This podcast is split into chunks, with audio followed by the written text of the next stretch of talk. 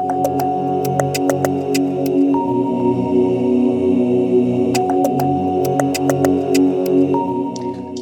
to NECA in the Know, a podcast for healthcare providers in the HIV field. I'm Mariana Breitman. Today, we're here with John Farragon to talk about recent dosing changes to a medication for chlamydia and gonorrhea. Welcome, John. Hi, Mariana. Thanks for having me today, and I'm happy to be here. So, John, let's get started. What is this medication, and what do providers need to know?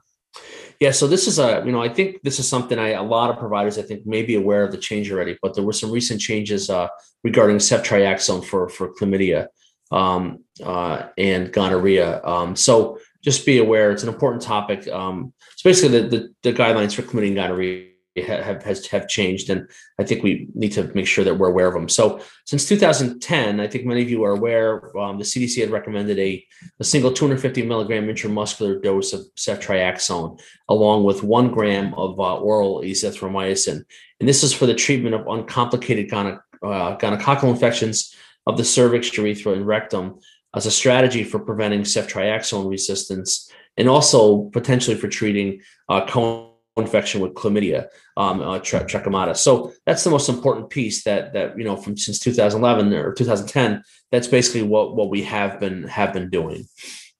Got it. And what led to this update in dosing guidelines? You know, what changed?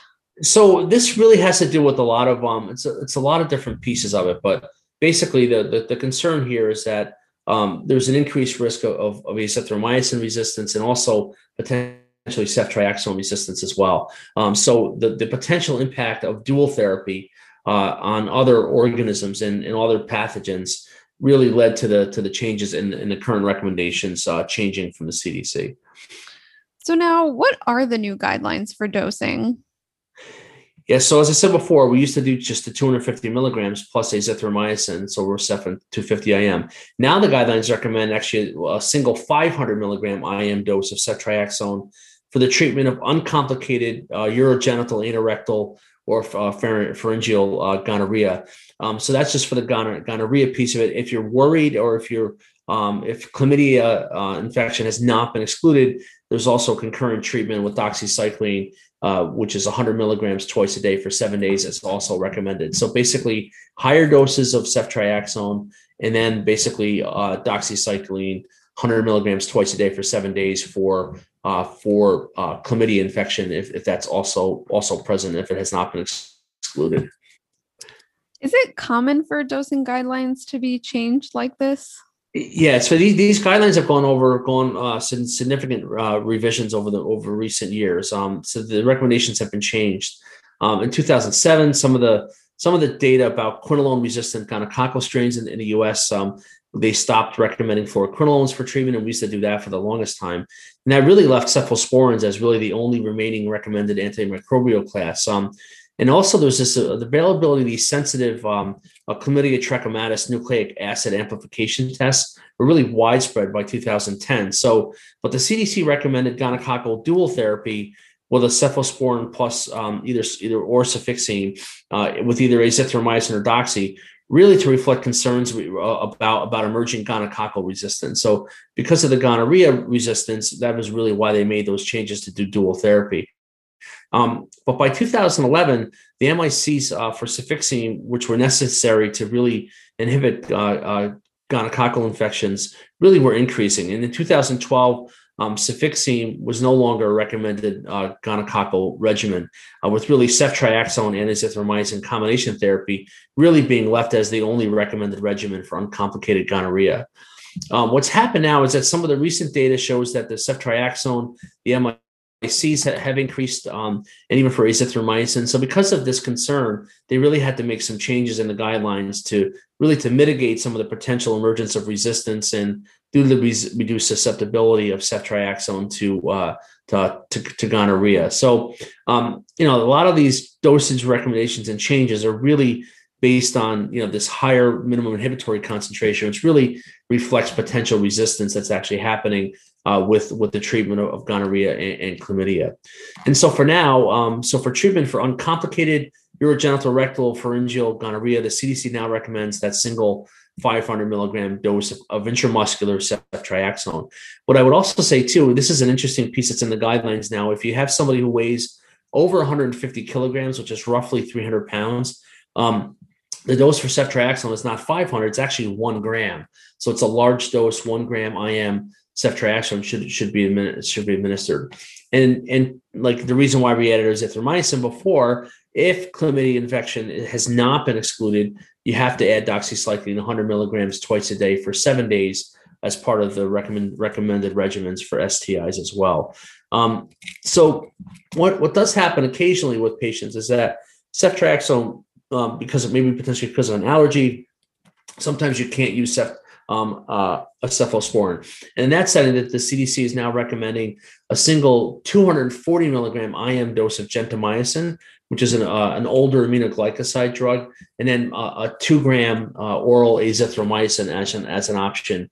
Um, but again, you know, there's the the single two gram. It's there's one gram packet, so you do two of those. Um, that's at least how that's how we do it at the hospital where, where I am. Um, so so just be just be aware that if you can't use a cephalosporin, you know, you really um, kind of remiss and you have to use the gentamicin plus uh, plus azithromycin high dose. Just be careful that that gen, you know, there's it's a large volume.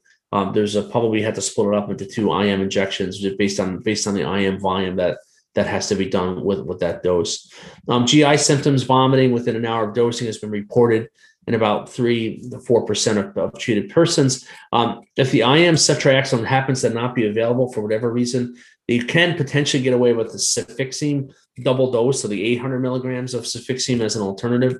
But um, cefixime is really does not provide as high or, or even as sustained bacterial blood levels um, as the ceftriaxone, and really demonstrates the the limited limited treatment efficacy for pharyngeal gonorrhea as well. So that's maybe not to be the best thing, but if you're stuck and you have to do it, that that's another option option to um, option to do it. So Mariana, we also have this interesting thing. We also have expedited partner therapy, and that's this is available in New York State, and a lot of states do this, where someone gets an STI, the the provider is allowed to provide medications for the partner. So it's basically providing a prescription for or meds for the patient to basically to take to a sex partner without the health healthcare provider even examining that partner. And this is permissible by state law. Um, and, and especially if the partner is unable to or unlikely to seek timely treatment, the partner may be treated with that single 800 milligrams of oral cefixime as well, provided that that chlamydia infection in, in the patient has been excluded. If chlamydia infection is actually thought that could be a potential issue as well, the partner may be treated with a single uh, 800 milligrams of cefixime dose, and then you would obviously add the doxycycline 100 milligrams daily for seven days to cover to cover chlamydia. So again, a lot of information to unpack here, but basically the bottom line is the dose is higher, and, and we're using cef and we're using ceftriaxone high dose, some weight restrictions, and then you have the doxy as well. Ooh, all right. So that was a lot. Um, so to sum up, what would you say, you know, is the bottom line for healthcare providers? Yeah, so it, it is a lot, but you know, simply bottom line is this: uh, uncomplicated gonorrhea, ceftriaxone dose is 500 milligrams. It's it's basically double of what we used to do before IM. And then if the person's over 150 kilos or 300 pounds, it's actually a full gram of IM ceftriaxone. And then to cover chlamydia, doxycycline 100 milligrams BID for seven days can be added. And then if you have an allergy to cephalosporins, it would be it would be gentamicin plus the two grams of azithromycin. So those those are kind of the three three main things: higher doses, doxycycline, higher doses for for larger patients, and then you have the issue of allergies where we reduce gent plus azithromycin high dose. John, thanks so much for joining us today and breaking down these recent changes to dosing for STI medications. We really hope you learned something new today. To learn more about NECA AETC's work and our role in ending the HIV epidemic, visit us at www.necaaetc.org. That's www.necaaetc.org. If you have questions or comments about anything we covered today, or if you have suggestions for topics you'd like to hear us talk about, don't hesitate to email us at podcast at necaaetc.org.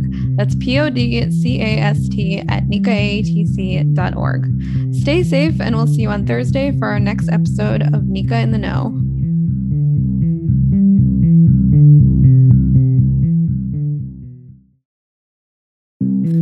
This presentation is supported by the Health Resources and Services Administration, HRSA, of the U.S. Department of Health and Human Services, HHS. The contents are those of the authors and do not necessarily represent the official views of, nor an endorsement by HRSA, HHS, or the U.S. government.